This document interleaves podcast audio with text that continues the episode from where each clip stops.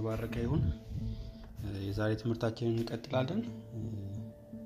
ባለፈው ጊዜ እንደምታስታውሱት አርብ ላይ በነበረን ትምህርት ስለ በጌታችን በኢየሱስ ክርስቶስ አማካኝነት ስለተቀበልነው መንፈሳዊ በረከት ሁለቱን ሀሳቦች አንስተን ተነጋግረን ነበር። እንግዲህ ከቁጥር አራት ጀምሮ ኤፌሶ ምዕራፍ አንድ ከቁጥር አራት ጀምሮ እስከ 12 ድረስ ባለው ክፍል ላይ እስከ 14 ድረስ ባለው ክፍል ላይ የተቀመጡ መንፈሳዊ በረከቶች በዝርዝር የተቀመጡ ሀሳቦች እንደነበሩ ተነጋግረን ነበረ። እንደምታስታውሱት ቁጥር አራት ላይ ስለ መመረጥ ተነጋግረን ነበር። ቁጥር አምስትና ስድስት ላይ ደግሞ ስለ ልጅነት ተነጋግረን ነበር ስለ ልጅነት ተነጋግረን ነበር። በዛሬው ትምህርታችን ላይ ደግሞ እንግዲህ ቀጥለን እናነሳለን ብለን እንደተነጋገር ነው ስለ ቤዛነትና ይቅርታ፣ ስለ ጥበብና ማስተዋል እንነጋገራለን። እግዚአብሔር የተመሰገነ ይሁን። እንግዲህ እነዚህን ሀሳቦች የምናገኘው ቤዛነትና ይቅርታ የሚለውን ሀሳብ ለምሳሌ ቁጥር ሰባት ላይ ሄደን ስንመለከት እናገኘዋለን። ቁጥር ስምንት ላይ ደግሞ ጥበብና ማስተዋል የሚለውን እናገኛለን። ሌሎቹንም እንደዚሁ ወደ ስምንት የሚሆኑ በረከቶች በዚህ ክፍል ላይ ተዘርዝረዋል ብለን ቀድሞ ተነጋግረን ነበረ። እንግዲህ ባለፈው ሳምንት እንደምታስታውሱት ተመርጠናል የሚለውን ሀሳብ ስለ እግዚአብሔር ምርጫ ስለ እግዚአብሔር ምርጫ የተነጋገርነው ሀሳብ እንደነበረ ታስታውሳላችሁ። እንግዲህ ስለ እግዚአብሔር ምርጫ ስንነጋገር ሁለት ሀሳቦችን ነበር ያነሳ ነው። ይህ ምርጫ የሚለው ሀሳብ ውስጥ የእግዚአብሔርን ዓላማ ለማሳካት መለየት የሚለው ሀሳብ አንዱ የእግዚአብሔር ምርጫ የሚለው የሚያሳየው ነገር ነው። ሁለተኛ ነገር ደግሞ እግዚአብሔር ያዘጋጀውን ወይም ደግሞ እግዚአብሔር ለቅዱሳን ሁሉ ያዘጋጀውን መልካም ነገር ለመውረስ እግዚአብሔር ያዘጋጀውን ለመውረስ መለየት መመረጥ የሚለውን ሀሳብ የሚመለከት ነው ብለናል። በዚህ ክፍል ላይ ሐዋርያው ጳውሎስ እንግዲህ ለአገልግሎት መለየትን ወይም ደግሞ የእግዚአብሔርን ዓላማ ለማሳካት ለአንድ ልዩ ዓላማ መለየትን ሳይሆን ከዛ ይልቅ እግዚአብሔር ላዘጋጀው መልካም ነገር እንደተለየን እግዚአብሔር ላዘጋጀው ድነት እግዚአብሔር ላዘጋጀው ልጅነት እንደተለየን እንደተመረጥን በዚህ ክፍል ላይ ሐዋርያው ጳውሎስ በቁጥር አራት ላይ አስተምሮናል። በመሰረቱ ይሄ ምርጫና መመረጥና መወሰን የሚለውን ሀሳብ መሰረታዊ የክርስትና አስተምህሮ የሚለው ሀሳብ ላይ ስለምናነሳው ብዙ በሰፊው ይህን ነገር አልተነጋገርንም እንደምታስታውሱት።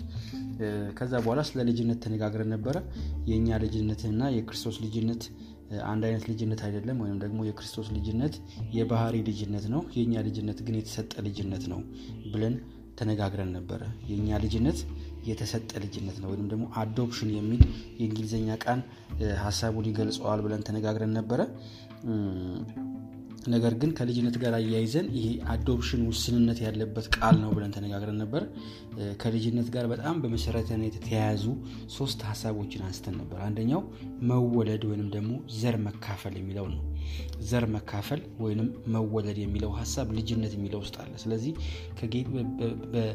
በአንያ ጴጥሮስ ምዕራፍ አንድ ቁጥር 3 እስከ አምስት ባለው ክፍል ላይ ከማይጠፋ ዘር ቁጥር 23 ላይ ከማይጠፋ ዘር እንደተወለድን ይናገራል። በተመሳሳይ መልኩ ደግሞ በእውነት ቃል አስቦ ወለደን ብሎ መጽሐፍ ቅዱስ ይናገራል። በዮሐንስ ወንጌል ምዕራፍ 3 ላይም ዳግመኛ ካልተወለዳችሁ የሚል ሀሳብ እናገኛለን። ስለዚህ መወለድ የሚለው ወይም ደግሞ ዘርን መካፈል መወለድ በሚለው ሀሳብ ውስጥ ያለው ዘር መካፈል የሚለውን የሚመለከት ነው። ከዛ በኋላ ደግሞ ዮሐንስ ወንጌል ምዕራፍ 1 ቁጥር 12 ላይ ባለው ቃል ሀሳብ መሰረት ስልጣን ወይም ደግሞ ከመብት ጋር ከስልጣን ጋር የተያያዘ እንደሆነ ከስልጣን ጋር ከመብት ጋር የተያያዘ እንደሆነ ተነጋግረን ነበረ።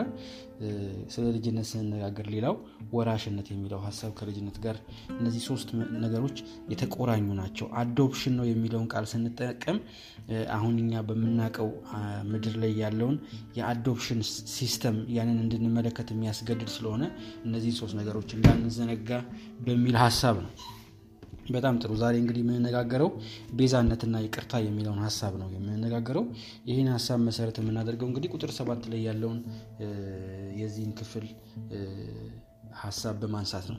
ሌላው በሶስተኛ ደረጃ የተቀበልነው መንፈሳዊ በረከት በጌታችን በኢየሱስ ክርስቶስ አማካኝነት በሰማያዊ ስፍራ የተካፈልነው በረከት የተካፈልነው በረከት ቤዛነትና ይቅርታ ነው። ቤዛነትና ይቅርታ ነው። ቁጥር ሰባት ላይ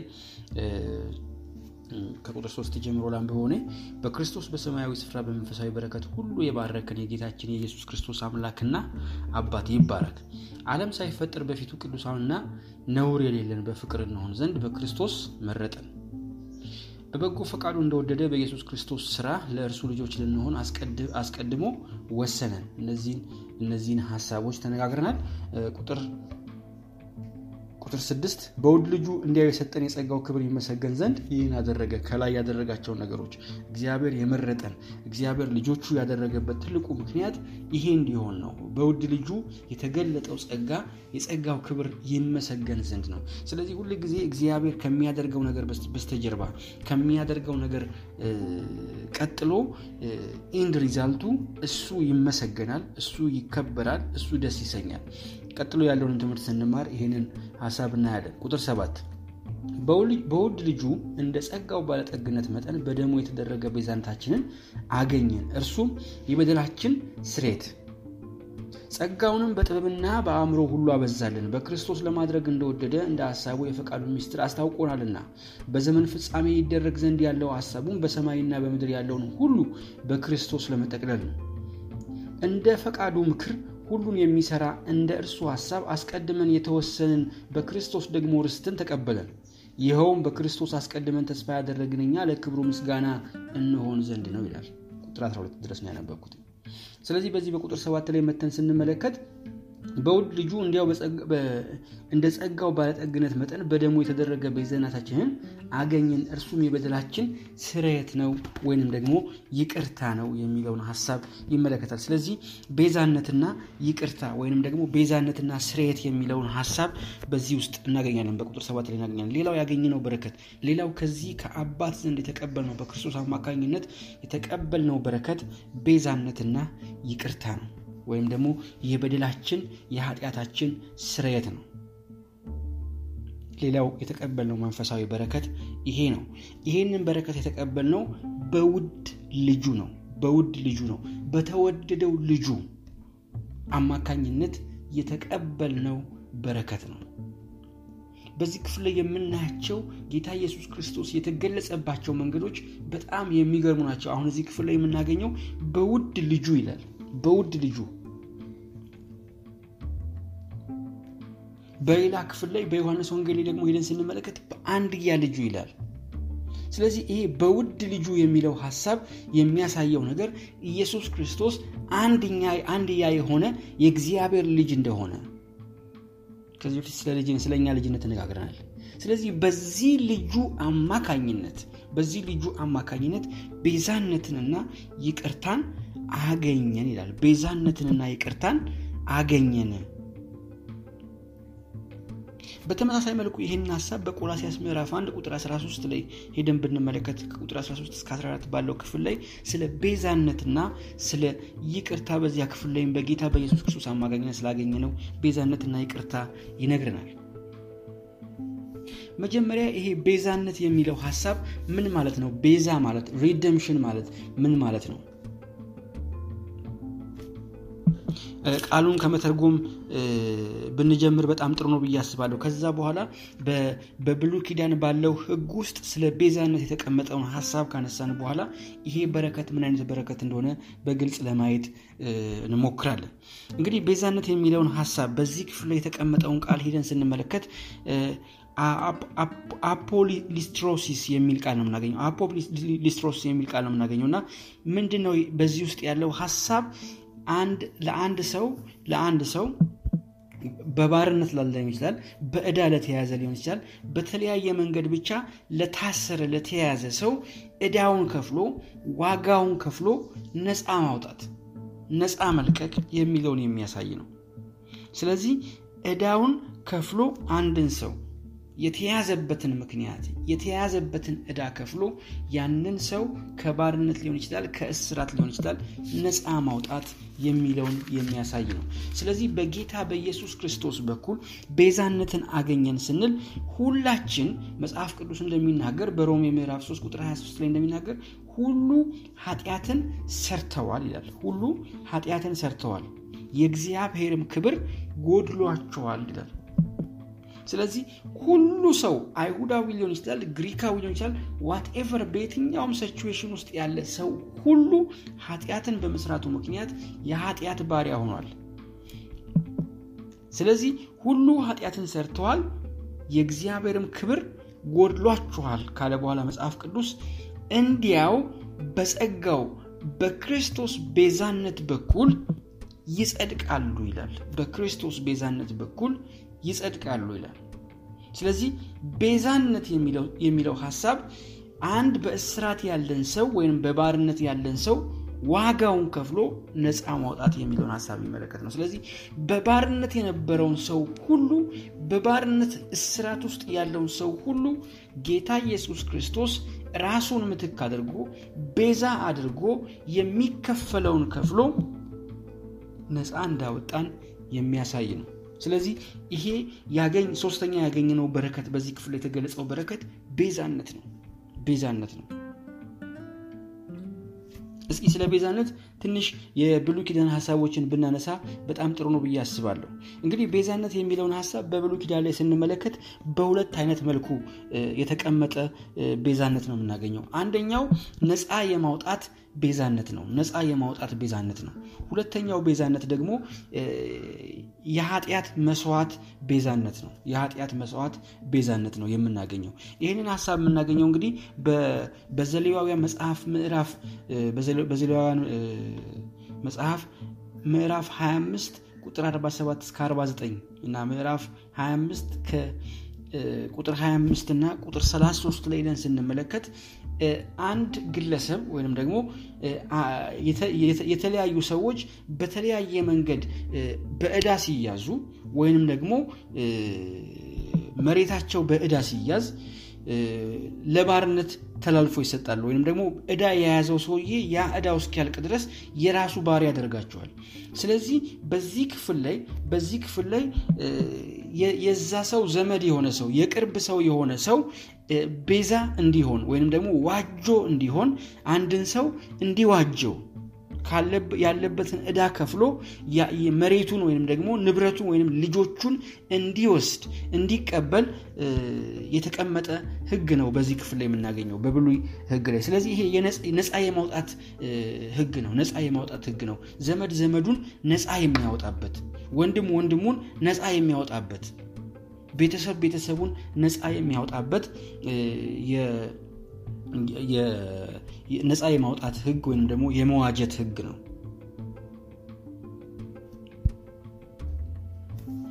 እሺ ሁለተኛውን ሀሳብ ደግሞ የምናገኘው በዛው በዘሌዋውያን ምዕራፍ አራት ላይ ከቁጥር 28 እስከ 30 ባለው ክፍል ላይ ብንመለከት በዚህ ክፍል ላይ ደግሞ እግዚአብሔር ስለተለያዩ መስዋዕቶች ነው የሚናገረው ወይም ደግሞ ስለምናቀርባቸው የተለያዩ መስዋዕቶች ይናገራል ከምዕራፍ አንድ ጀምሮ እስከዚህ እስከ ምዕራፍ አምስት ድረስ የእስራኤል ህዝብ ለእግዚአብሔር ስለሚያቀርባቸው መስዋዕት ነው የሚናገረው ከሚያቀርባቸው መስዋዕቶች አንዱ የኃጢአት መስዋዕት ወይም ደግሞ የበደል መስዋዕት ነው። የኃጢአት መስዋዕት ወይም ደግሞ የበደል መስዋዕት ነው።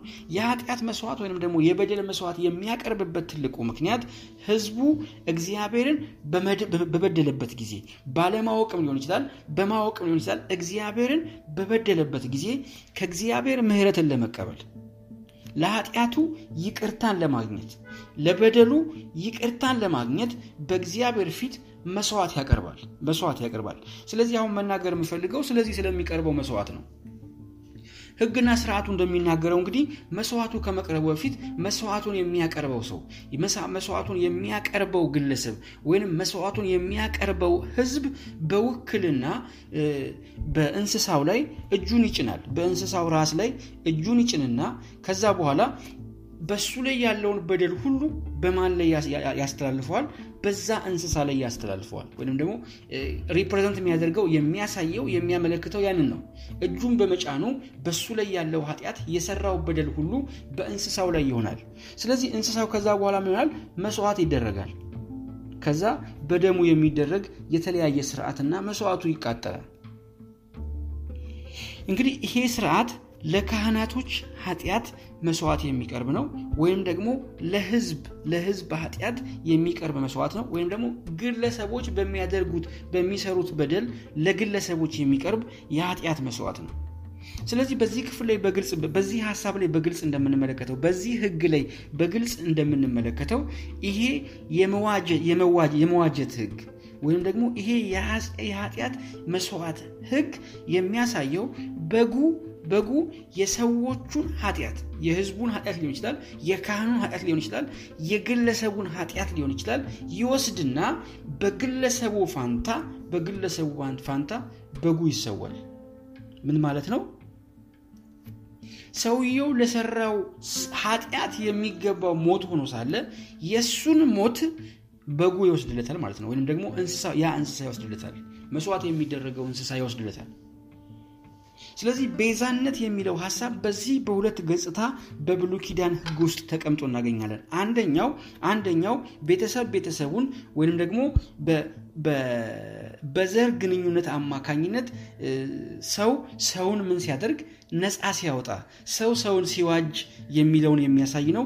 ሁለተኛው ደግሞ እግዚአብሔር በህግና በስርዓቱ መሰረት ሰዎችን ከኃጢአት በህጉ እንዴት አድርጎ ነፃ እንደሚያወጣቸው እግዚአብሔር ሰውን ከኃጢአት እንዴት እንደሚዋጅ የሚያሳይ እንዴት ለሰው ልጆች የቤዛነትን መንገድ እንዳዘጋጀላቸው በዚህ ክፍል ላይ ያሳያል። ነገር ግን ይሄ በሁለተኛው ሀሳብ ላይ የምንመለከተው ነገር ስንመለከት ይሄንን ቤዛነት ስናይ ይሄ ቤዛነት ላለፈ ኃጢአት ብቻ የሚሆን ቤዛነት ነው። ላለፈ ኃጢአት ብቻ የሚሆን ቤዛነት ነው። አንድ ሰው ለወደፊት ኃጢአቴ ብሎ በግ አይሰዋም ወይንም ደግሞ ፍየል አይሰዋም ጠቦትም አያመጣም። የሚያደርገውን ነገር ሁሉ የሚያደርገው መስዋዕቱን የሚያቀርበው ከዚህ በፊት ላደረገው ነው። ከዚህ በፊት ላደረገው የሚያቀርበው መስዋዕት ነው። ስለዚህ ቤዛነት የሚለው ሀሳብ በእነዚህ ሁለት መንገዶች በብሉ ኪዳን ውስጥ ተገልጦ እናገኛለን ወይም ተቀምጦ እናገኛለን እንግዲህ በዚህ ክፍል ላይ ስንመለከት በቁጥር ሰባት ላይ ሄደን እንደምንመለከተው በውድ ልጁ እንደ ጸጋው ባለጠግነት መጠን በደሙ የተደረገ ቤዛነታችንን አገኘን። ስለዚህ ይሄ ቤዛነት የተገኘው በጌታ በኢየሱስ ክርስቶስ ደም ነው ይላል። በጌታ በኢየሱስ ክርስቶስ ደም ነው ይላል። ስለ ጌታ ስለ ኢየሱስ ክርስቶስ ደም ምዕራፍ ሁለት ላይ ስንሄድ በሰፊው በዝርዝር እንማራለን። በሰፊው በዝርዝር እንማራለን ምክንያቱም ምዕራፍ ሁለት ላይ በደሙ ስለተፈጠረው ሰላም በጣም በሰፊው ስለሚያወራ መጽሐፉ በዛ ክፍል ላይ እንነጋገራለን። የሚቀጥለውን ትምህርት ስናይ። ነገር ግን በጌታ በኢየሱስ ክርስቶስ ደም አማካኝነት የበደላችንን ስርየት ቤዛነትን አገኘን ይላል። ቅድም እንደነገርኳችሁ የኃጢአት መስዋዕት የሚለው ሀሳብ ከዚህ ጋር በቀጥታ የተገናኘ ነው ከዚህ የመጽሐፍ ቅዱስ ሀሳብ ጋር በቀጥታ የተገናኘ ነው። ግን አንድ ይሄንን ሀሳብ ልዩ የሚያደርገው ነገር ማንኛውም ሰው በብሉይ ኪዳን የሚያቀርበው እንስሳ ላለፈው ኃጢአቱ ነው። ይሄ በዚህ ክፍል ላይ ግን የተገለጸው በደሙ አማካኝነት ቤዛ የሆነልን ውድ ልጁ ግን ላለፈው ኃጢአታችንም ደግሞ ለወደፊቱም አብሶሉት የሆነ ፍጹም የሆነ መፍትሄ ነው እንደውም የዕብራውያ መጽሐፍ ሲናገር በምዕራፍ ዘጠኝ ላይ ህሊናቸው ምን አያደርግም ይላል? አያነጻም። የፍየሎችና የበጎች ደም የሰውን ህሊና ምን አያደርገውም? አያነጻውም። ነገር ግን በጌታ በኢየሱስ ክርስቶስ ደም አማካኝነት ህሊናችን ሁሉ ይሆናል? ይነጻል ብሎ ስለ ጌታ ስለ ኢየሱስ ክርስቶስ ደም ይናገራል። ይህንም በሰፊው በሚቀጥለው ትምህርታችን ወደፊት ባለው ትምህርታችን ላይ እንመለከታለን። ግን በዚህ ክፍል ላይ ሄደን ስንመለከት ቤዛነትን አገኘን እርሱም የበደላችን ስርየት ነው። ይሄ ቤዛነት ይሄ ቤዛነት የበደላችን ስርየት ነው ይላል። ቅድም እንደተናገርኩኝ ቤዛነት ማለት ለአንድ ሰው ያለበትን ዕዳ ከፍሎ ነፃ ማውጣት ነው። ስለዚህ የሰው ልጅ የኃጢአት ዕዳ አለበት የኃጢአት ዕዳ አለበት። ስለዚህ ጌታ ኢየሱስ ክርስቶስ ቤዛ የሆነው ይሄንን የኃጢአት ስርየት ሰዎች ያገኙ ዘንድ ነው ስለዚህ የኃጢአትን ስርየት እናገኝ ዘንድ ኃጢአታችን ይቅር ይባል ዘንድ ኃጢአታችን ከኛ ይወገድ ዘንድ ጌታ ኢየሱስ ክርስቶስ ራሱን እንደሰጠ ራሱን ቤዛ እንዳደረገ በዚህ ክፍል እንመለከታለን ስለ ቤዛነት ዝርዝር የሆኑ ሀሳቦችን ከማንሳቴ በፊት ጥቂት ነገሮችን ከማንሳቴ በፊት ከአዲስ ኪዳን ሀሳቦች ተነስቼ ከማንሳቴ በፊት ኃጢአት የሚለው ሀሳብ በዚህ ክፍል ላይ ኃጢአት ተብሎ የተቀመጠው ሀሳብ ኃጢአት ማለት ምን ማለት ነው የሚለውን ነገር ሁለት ነገሮች ብቻ ልንገራችሁ። አንደኛው አንደኛው ኃጢአት የሚለው ሀሳብ ፓራፕቶማ የሚል ቃል ነው የምናገኘው። ፓራፕቶማ የሚል ቃል ነው የምናገኘው። በዚህ ክፍል ላይ የምናገኘው ቃል ፓራፕቶማ የሚል ነው። በትክክለኛው መንገድ ለመሄድ አለመቻል ወይም ደግሞ ከትክክለኛው የህይወት ስርዓት ከጽድቅ መውደቅ ማለት ነው። ከጽድቅ መውደቅ ማለት ነው። ወይም ደግሞ right ከሆነው መንገድ መውደቅ ማለት ነው። ሁለተኛው ኃጢአት የሚለው ቃል በራሱ መጽሐፍ ቅዱስ ውስጥ በግሪክ ቋንቋ በተለያየ መንገድ ነው የተገለጸው። ወደ ስምንት የሚሆኑ የተለያዩ ቃላቶችን እናገኛለን እያንዳንዱ ቃል የሚያሳየው ኢንዲኬት የሚያደርገው ሀሳብ አለ። ስለዚህ ኃጢአት ስንል ምን እያልን ነው? ከጽድቅ መውደቅ። እግዚአብሔር ከሚፈልገው እግዚአብሔር ካዘጋጀው መንገድ መውደቅ ማለት ነው። ሁለተኛው ደግሞ ሀማርቲያ የሚል ቃል ነው የምናገኘው። ይሄ ማለት ደግሞ ይሄ ማለት ደግሞ አላማን መሳት ማለት ነው። አላማን መሳት ማለት ነው ብዙ ጊዜ ኃጢአት የሚመስለን እኛ ይሄ በደል የሚባለው ወይም ደግሞ መውደቅ የሚለው ብቻ ሊመስለን ይችላል። ግን ሁለተኛው ኃጢአት ተብሎ የተቀመጠው ሀሳብ አላማን መሳት ማለት ነው። አላማን መሳት ማለት እግዚአብሔር በህይወታችን ላይ ያስቀመጠውን አላማ miss ማድረግ ወይም ደግሞ እግዚአብሔር በህይወታችን ውስጥ target ያደረገውን ነገር miss ማድረግ እግዚአብሔር በህይወታችን ላይ ካስቀመጠው target መውደቅ ማለት ነው ስለዚህ ይሄንን የኃጢአት ዕዳ ጌታ ኢየሱስ ክርስቶስ በደሙ አማካኝነት አስወገደው የሚል ሀሳብ ነው በዚህ ክፍል ላይ የምናገኘው። በደሙ አማካኝነት አስወገደው የሚል ሀሳብ ነው የምናገኘው። ይህንን ሀሳብ በደንብ ለማየት ለማየት ሁለት የመጽሐፍ ቅዱስ ክፍሎችን እንመልከት። ሌሎቹን እንዲሁ ዝም ብዬ ነግራችኋለሁ አንደኛው የምናገኘው ማቴዎስ ምዕራፍ 20 ላይ ነው። ማቴዎስ ምዕራፍ 20 ላይ ነው የምናገኘው ማቴዎስ ምዕራፍ 20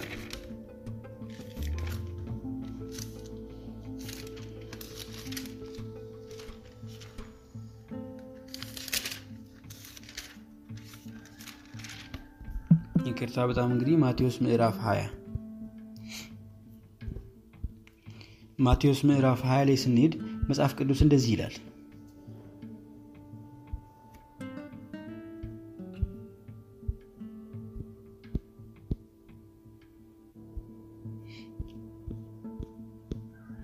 ማቴዎስ ምዕራፍ 20 ቁጥር 28 ላይ ስንመለከት እንደዚህ ይላል።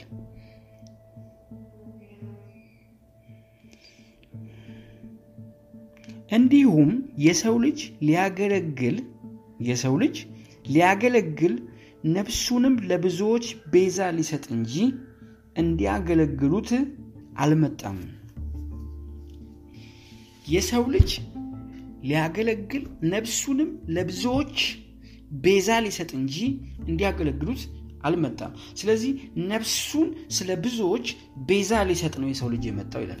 እንግዲህ በኤፌሶ መጽሐፍ ላይ የምናየውን ሀሳብ ጌታ ኢየሱስ ክርስቶስ በደሙ የተደረገ ቤዛነትን እሱም የበደላችን ስሬት ነው ብሎ የሚናገረው ሀሳብ ጌታ ኢየሱስ ክርስቶስ በዚህ ክፍል ደግሞ በግልጽ ይነግረናል።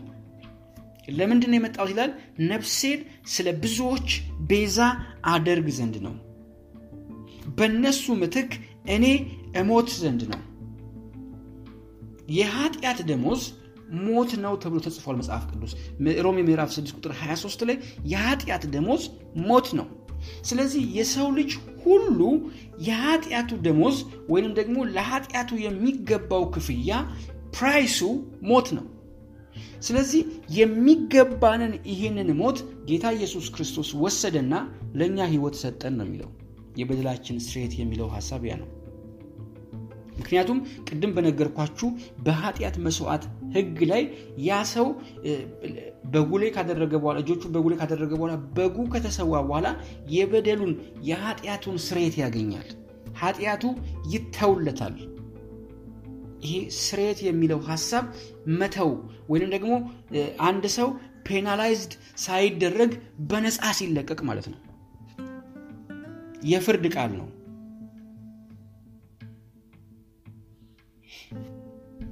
ሌላው በዮሐንስ ወንጌል ምዕራፍ 1 ቁጥር 28 ላይ ስንመለከት የሰዎችን ሁሉ የዓለምን ኃጢአት የሚያስወግድ የዓለምን ኃጢአት የሚያስወግድ የእግዚአብሔር በግ ተብሎ ተጽፏል። ዮሐንስ ጌታ ኢየሱስ ክርስቶስን ባየው ጊዜ ምንድን ያለው? የዓለምን ኃጢአት የሚያስወግድ የእግዚአብሔር በግ። ስለዚህ በዚህ ክፍል እንደምንመለከተው ስለ እኛ ምትክ ሆኖ የእኛን ኃጢአት ተሸክሞ መስዋዕት የሆነው ጌታ ኢየሱስ ክርስቶስ እንደሆነ በጌታ በኢየሱስ ክርስቶስ መስዋዕትነት አማካኝነት በሱ ቤዛነት በኩል እኛ የኃጢአትን የበደላችንን ስርየት እንዳገኘን መጽሐፍ ቅዱስ በግልጽ ይናገራል። ስለዚህ አንዱና ትልቁ መንፈሳዊ በረከት የበደልን ስርየት ማግኘት ነው። በክርስቶስ ቤዛነት በኩል ይቅርታና ምህረት ከእግዚአብሔር መቀበላችን ነው ለአንድ ቀን አይደለም ላለፈው ኃጢአታችን አይደለም። ከዚህ በኋላ እንኳን ላለብን ድክመት ከዚህ በኋላ እንኳን ለምንሰራው ኃጢአት ከዚህ በኋላ እንኳን ለምናደርገው በደል ጌታ ኢየሱስ ክርስቶስ already ያለቀለት ስራ ሰርቷል። complete የሆነ ስራ ሰርቷል። እንደ በጎችና እንደ ፍየሎች ደም ከእንደገና የሚሰዋ መስዋዕት የለም። አንድ ጊዜ በደሙ አማካኝነት መጋረጃውን አልፎ ገብቷል ይላል መጽሐፍ ሲናገር ስለዚህ የበደላችንን ስርየት ቤዛነትን አገኘን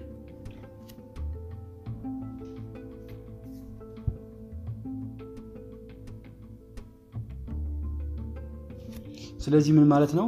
የጌታ የኢየሱስ ክርስቶስ ደም የጌታ የኢየሱስ ክርስቶስ ቤዛነት ላለፈው ምህረትን ለወደፊቱ ደግሞ ዋስትናን ሰጥቶናል።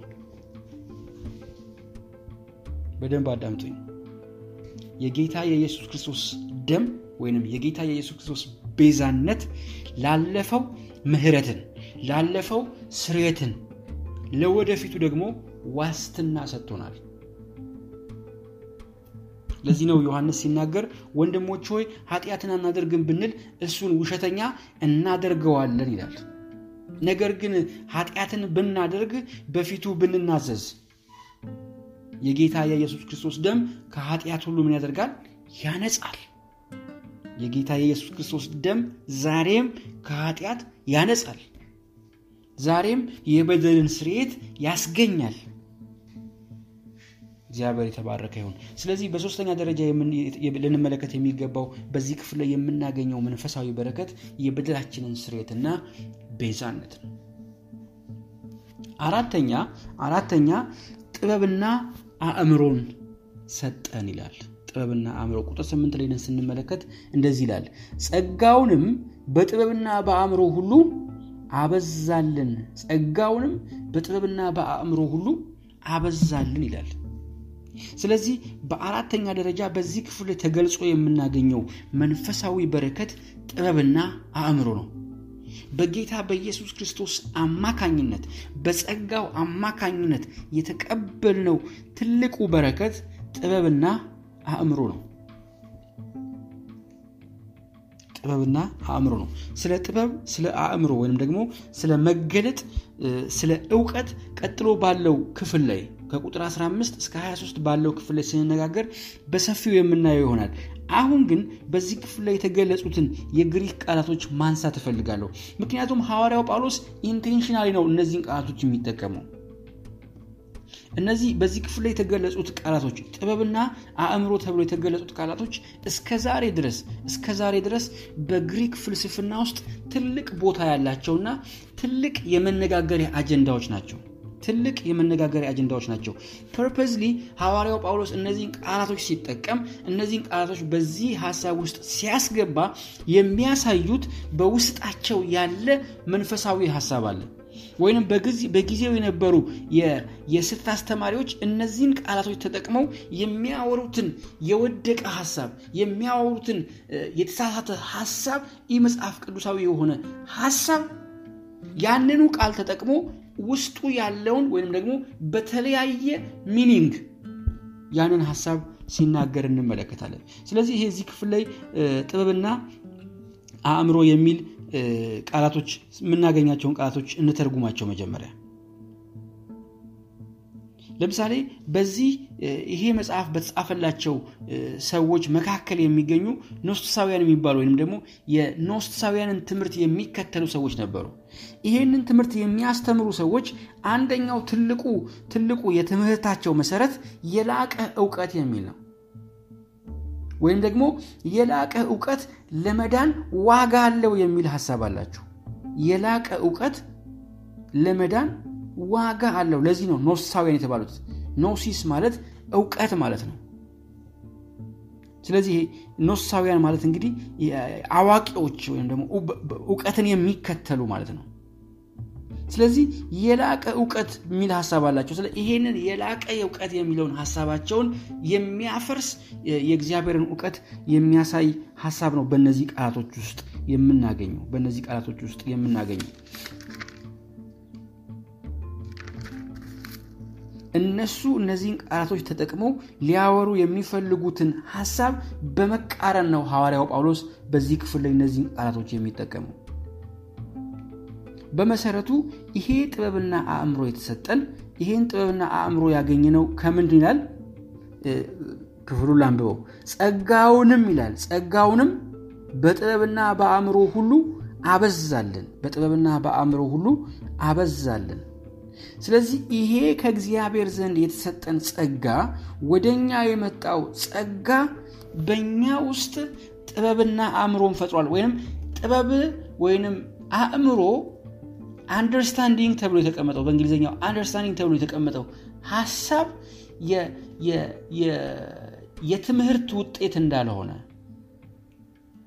የኛ የአእምሯችን ስሌት ውጤት እንዳልሆነ ይልቁን ግን በጸጋው ያገኘነው እንደሆነ ሐዋርያው ጳውሎስ በዚህ ክፍል ላይ አንድ የኖሳውያንን ሀሳብ ወይም ደግሞ የስህተት ትምህርትን የሚያፈርስ ሀሳብ በዚህ ክፍል ላይ ይናገራል። የእነሱን ትምህርት የሚቃወም ሀሳብ በዚህ ክፍል ላይ ይናገራል።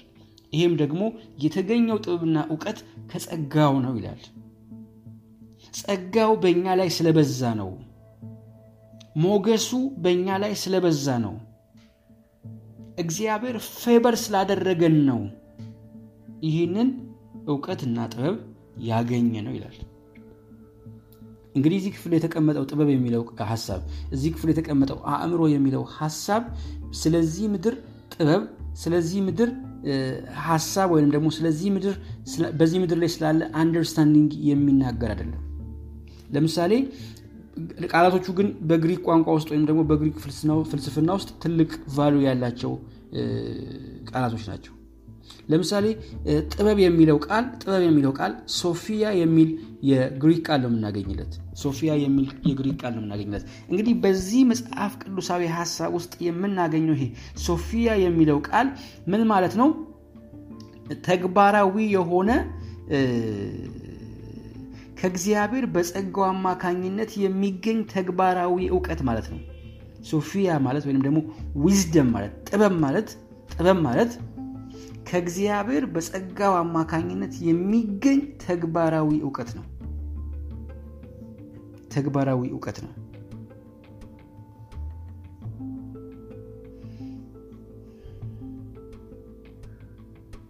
በሌላ አማርኛ የነገሮችን እውነተኛ ተፈጥሮ መረዳት ማለት ነው። የነገሮችን የነገሮችን እንግዲህ በግርድፍ ትርጉሙ የነገሮችን እውነተኛ ተፈጥሮ መረዳት ማለት ነው። ይሄ ጥበብ የሚለው ሀሳብ ግን በዚህ በምድር ላይ ያለውን የፍልስፍና ሀሳብ ወይም ደግሞ የፍልስፍና መረዳት እነዛን የሚመለከት ሳይሆን ከእግዚአብሔር እግዚአብሔርን ከማወቅ ጋር የእግዚአብሔርን ሀሳብ ከመረዳት ጋር የተያያዘ እንደሆነ ግልጽ ነው። ለምሳሌ ተመሳሳይ ቃል በሌሎች የመጽሐፍ ቅዱስ ክፍሎች ላይ እናገኛለን። ወይም ደግሞ ተመሳሳይ ሀሳብ ጥበብ የሚለውን ሀሳብ በሌሎች የመጽሐፍ ቅዱስ ክፍሎች ላይ እናገኛለን። ለምሳሌ በአንደኛ ቆሮንጦስ መጽሐፍ ላይ ሄደን ብንመለከት በጣም በሰፊው ስለ ጥበብ የሚናገር ክፍል ነው የቆሮንጦስ መጽሐፍ። አንደኛ ቆሮንጦስ ምዕራፍ 1 ቁጥር 18 ጀምሮ ያለውን ሀሳብ ሄደን ብንመለከት በደንብ ሀሳቡን ለመረዳት የሚጠቅም ነገር እናገኛለን። የመስቀሉ ቃል ቁጥር 18 አንደኛ ቆሮንጦስ ምዕራፍ 1 ቁጥር 18 የመስቀሉ ቃል ለሚጠፉ ሞኝነት ለእኛ ለምንድን ግን የእግዚአብሔር ኃይል ነውና የጥበበኞችን ጥበብ አጠፋለሁ የአስተዋዮችንም ማስተዋል እጥላለሁ ተብሎ ተጽፏልና። ተመልከቱ ጥበብ ነው። ጥበብና ጥበበኞች የሚል እዚህ ክፍል እናገኛለን። የዚህ ዓለም ጥበበኞች የዚህ ዓለም ጥበብ ያላቸው ጥበበኛ የት አለ? ጸሐፊስ የት አለ? የዚህች ዓለም መርማሪስ የት አለ? እግዚአብሔር የዚችን ዓለም ጥበብ ሞኝነት እንዲሆን አላደረገምን? እግዚአብሔር በእግዚአብሔር ጥበብ ምክንያት ዓለም እግዚአብሔርን በጥበቧ ስላላወቀች አሁን ዓለም እግዚአብሔርን በጥበቧ ማወቅ ያልቻለችው ከእግዚአብሔር ጥበብ የተነሳ ነው። ስለዚህ ሐዋርያው ጳውሎስ ስለዚህ ጥበብ ነው የሚናገረው። ስለዚህ ስለ እግዚአብሔር ጥበብ ነው የሚነግረን በስብከት ሞኝነት የሚያምኑትን ሊያድን የእግዚአብሔር በጎ ፈቃድ ነው። ይሄ እንግዲህ በስብከት ሞኝነት የሚለው ሀሳብ ስብከታችን የሞኝነት ስብከት ነው የሚል ሳይሆን ቀጥሎ ያለውን ሀሳብ ስንመለከት በደንብ ይገባናል። በስብከት ሞኝነት የሚያምኑትን ሊያድን የእግዚአብሔር በጎ ፈቃድ ሆነዋል ይላል። ከዛስ ቁጥር 22 መቼም አይሁድ ምልክትን ይለምናሉ የግሪክ ሰዎች ጥበብን ይሻሉ። እኛ ግን የተሰቀለውን ክርስቶስን እንሰብካለን። ይህም ለአይሁድ ማሰናከያ ለአሕዛብም ምንድን ነው ይላል? ሞኝነት ነው። ስለዚህ እኛ የምንሰብከው ስብከት የሞኝነት ስብከት ነው እያለ ሳይሆን ሐዋርያው ጳውሎስ ያለው እነዚህ አሕዛብ የእኛን ስብከት እንደ ሞኝነት ነው የሚቆጥሩት። ነገር ግን እነሱ እንደ ሞኝነት የቆጠሩትን ያንን ስብከት የሚያምን ሁሉ የሚያምን ሁሉ የእግዚአብሔርን ጥበብ ይካፈላል ነው እያለን ያለው ሐዋርያ ጳውሎስ እንጂ ስብከቱ የሞኝነት ስብከት ነው እያለን አይደለም። እኛ ግን የተሰቀለውን ክርስቶስን እንሰብካለን። ይህም ለአይሁድ ማሰናከያ ለአሕዛብም ሞኝነት ነው። ለተጠሩት ግን አይሁድ ቢሆኑ የግሪክ ሰዎች ቢሆኑ የእግዚአብሔር ኃይልና የእግዚአብሔር ጥበብ የሆነው ክርስቶስ ነው። እንግዲህ ሐዋርያው ጳውሎስ ይሄ ሶፊያ የሚለውን ሐሳብ ሲጠቀም ወይንም ይህንን ሐሳብ ሲናገር እየነገረን ያለው ስለዚህ ጥበብ ነው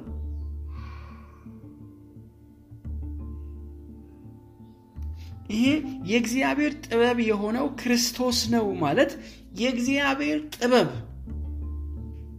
የተገለጠው በጌታ በኢየሱስ ክርስቶስ አማካኝነት ነው። የእግዚአብሔር ጥበብ የተገለጠው በጌታ በኢየሱስ ክርስቶስ አማካኝነት ነው። ለምሳሌ አይሁድ የሚጠብቁት መሲህ ከንጉስ ቤት የሚመጣ ነበር ነገር ግን ጌታ ኢየሱስ ክርስቶስ የመጣው ከንጉስ ቤት አልነበረም።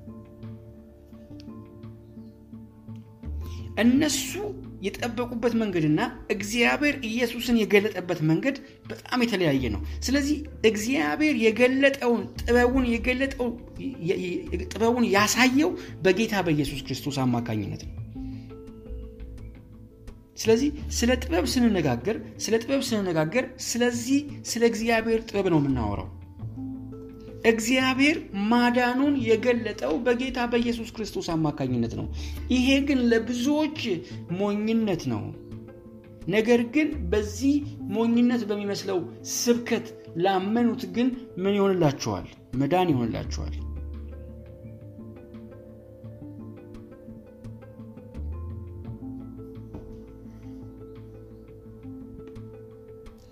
በስብከት ሞኝነት የሚያምኑትን ሊያድን የእግዚአብሔር በጎ ፈቃድ ሆኗልና። ስለዚህ ለተጠሩት ግን አይሁድ ቢሆኑ የግሪክ ሰዎች ቢሆኑ የእግዚአብሔር ኃይልና የእግዚአብሔር ጥበብ የሆነው ክርስቶስ ነው። እሺ ቁጥር 30 ላይ እንሄድ 30 ና 31 ነገር ግን የሚመካ በእግዚአብሔር ይመካ ተብሎ እንደተጻፈው ይህ ይሆን ዘንድ ከእግዚአብሔር ዘንድ ጥበብና ጽድቅ ቅድስናም ቤዛነትን በተደረገልን በክርስቶስ ኢየሱስ የሆናችሁ የሆናችሁ ከእርሱ ነው ይላል። ከእግዚአብሔር ዘንድ ምን? ጥበብና ጽድቅ ቅድስናም ይላል። ስለዚህ በዚህ ክፍል ላይ በግልጽ ተቀምጦ እንደምናገኘው ጌታ ኢየሱስ ክርስቶስ ጥበባችን እንደሆነ ወይም ደግሞ የእግዚአብሔር ጥበብ የተገለጠው እግዚአብሔር ጥበቡን ያሳየው እግዚአብሔር የዚህን ዓለም ጥበብ የሻረው በጌታ በኢየሱስ ክርስቶስ በኩል በተገለጠው እውነትና ህይወት ነው ስለዚህ በዚህ ክፍል ላይ እግዚአብሔር በጸጋው አማካኝነት ጸጋውን ስላበዛልን ጥበብን ሰጠን የሚለው ሀሳብ ከዚህ ጋር የተገናኘ እንደሆነ ግልጽ ነው። ስለዚህ በእግዚአብሔር ጸጋ አማካኝነት የሚገኝ ተግባራዊ እውቀት ነው ጥበብ የሚለው ሀሳብ በዚህ ክፍል የተቀመጠው ጥበብ የሚለው ሀሳብ ምዕራፍ ሁለት ቁጥር ሰባት ላይ የሚሄደን ብንመለከት ተመሳሳይ እዚሁ አንድ ቆሮንጦስ ምዕራፍ ሁለት ቁጥር ሰባት ላይ የሚሄደን ብንመለከት ነገር ግን እግዚአብሔር አስቀድሞ ከዘመናት በፊት ለክብራችን የወሰነውን ተሰውሮም የነበረውን የእግዚአብሔርን ጥበብ በሚስጥር እንናገራለን ይላል። የእግዚአብሔርን ምን? ጥበብ ስለዚህ ሐዋርያው ጳውሎስ በዚህ ክፍል ላይ ጥበብን አበዛለን ጥበብን ሰጠን ሲል ይሄ ጥበብ የእግዚአብሔር ጥበብ ነው። ያ የእግዚአብሔር ጥበብ ደግሞ በጌታ በኢየሱስ ክርስቶስ አማካኝነት የተገለጠው የማዳኑ ስራ ነው። ጥሩ። ሁለተኛው ሁለተኛው እንግዲህ ኖሳዊያን ጥበብና እውቀት ብለው የሚያስቀምጡትና ሐዋርያው ጳውሎስ በዚህ ክፍል ላይ በግልጽ እያስረዳ ያለው ሀሳብ total የተለያየ ነው። total የተለያየ ነው ቆላሲያስ ምዕራፍ 1 ቁጥር 9 ላይ ሄደን ብንመለከት ይህን ሀሳብ በግልጽ እንመለከታለን። ስለዚህ ይሄ ጥበብ የሚለው ሀሳብ clear ሲሆንልን ወይም ደግሞ clarity ማለት ነው።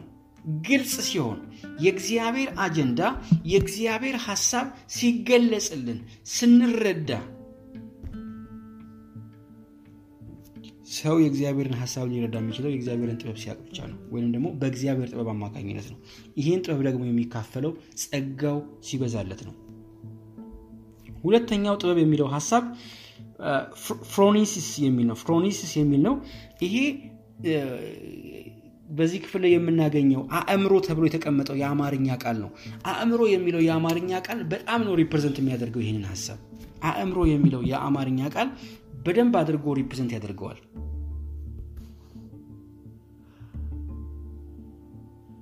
በእንግሊዝኛ የመጽሐፍ ቅዱስ ትርጉም ላይ spiritual understanding ነው የሚለው መንፈሳዊ መረዳት የሚል ሀሳብ ነው የምናገኘው።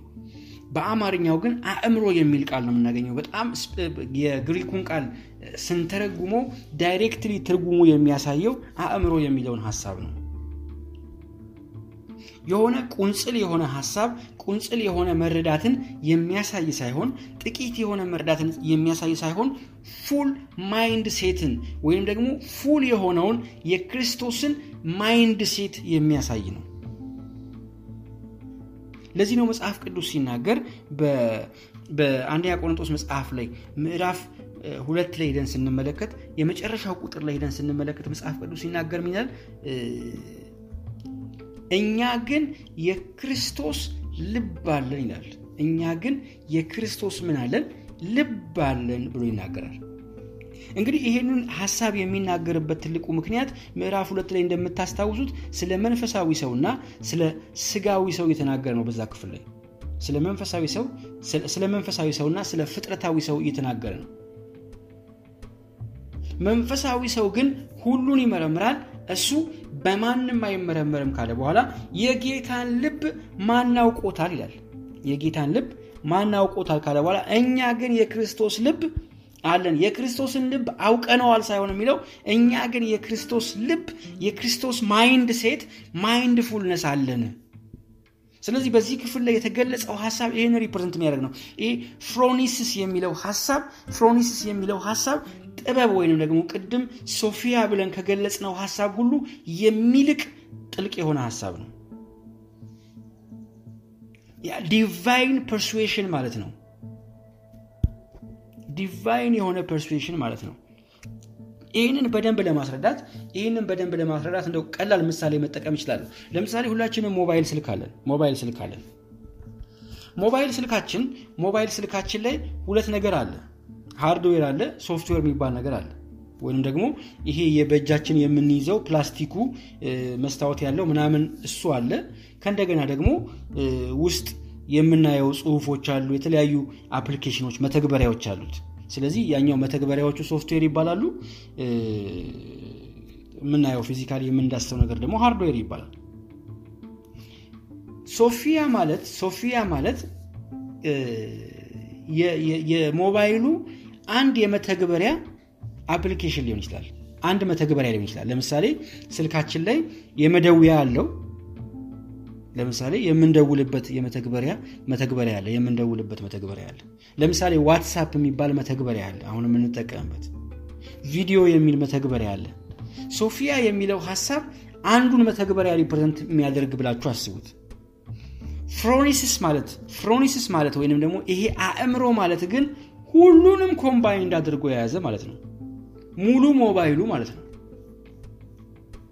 ስለዚህ የክርስቶስ ልብ አለን የሚለው ሐሳብ ሙሉን የእግዚአብሔርን ጥበብ በእኛ ህይወት ውስጥ እግዚአብሔር እንዴት በጸጋው አማካኝነት በክርስቶስ አማካኝነት እንደገለጠው የሚያሳይ ነው። ፍሮኒስስ የሚለው ሐሳብ።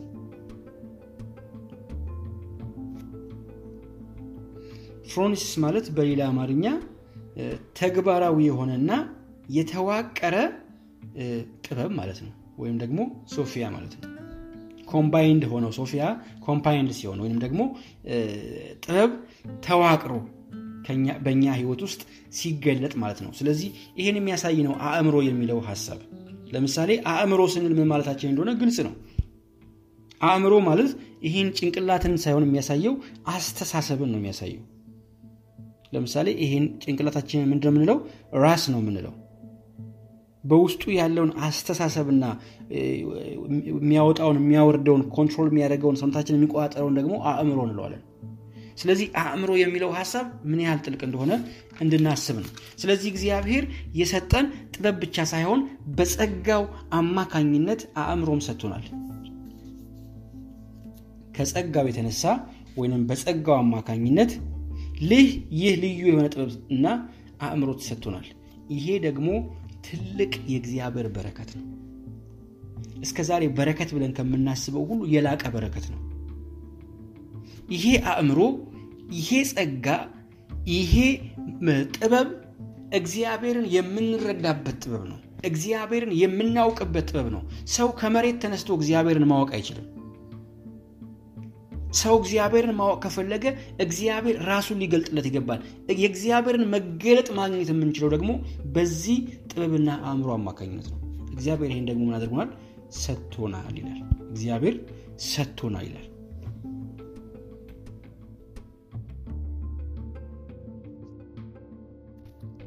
የሚቀጥለውን ትምህርት በሚቀጥለው ሳምንት እናያለን። የዛሬውን በዚህ እንጨርሳለን እግዚአብሔር የተባረከ ይሁን እስኪ እንጸልያለን እግዚአብሔር ይባረክ። ጌታ ሆይ በኢየሱስ ክርስቶስ ስም እናመሰግናለን ስለሰጠህን መልካም ጊዜ ስለሰጠህን ስለዚህ መልካም እድል በጌታ በኢየሱስ ክርስቶስ ስም አመሰግንሃለሁ። የዘላለም አባት እግዚአብሔር ሆይ በኢየሱስ ክርስቶስ ስም በዚህ በረከት እግዚአብሔር ሆይ ህይወታችን የተጥለቀለቀ እንዲሆን በዚህ በረከት እግዚአብሔር ሆይ ህይወታችን የተሞላ እንዲሆን ጌታ ሆይ በኢየሱስ ስም ጸልያለሁ። በጌታ በኢየሱስ ክርስቶስ ስም ጸልያለሁ። እግዚአብሔር ሆይ ይህንን መስማት ፈልገው እግዚአብሔር ሆይ በተለያየ ምክንያት ለመስማት እድል ያላገኙ በኢየሱስ ክርስቶስ ስም አንተ እድል እንድሰጣቸው እግዚአብሔር አባት ሆይ እንዲሆንላቸው ማዳመጥ እንዲችሉ በኢየሱስ ስም ጸልያለሁ።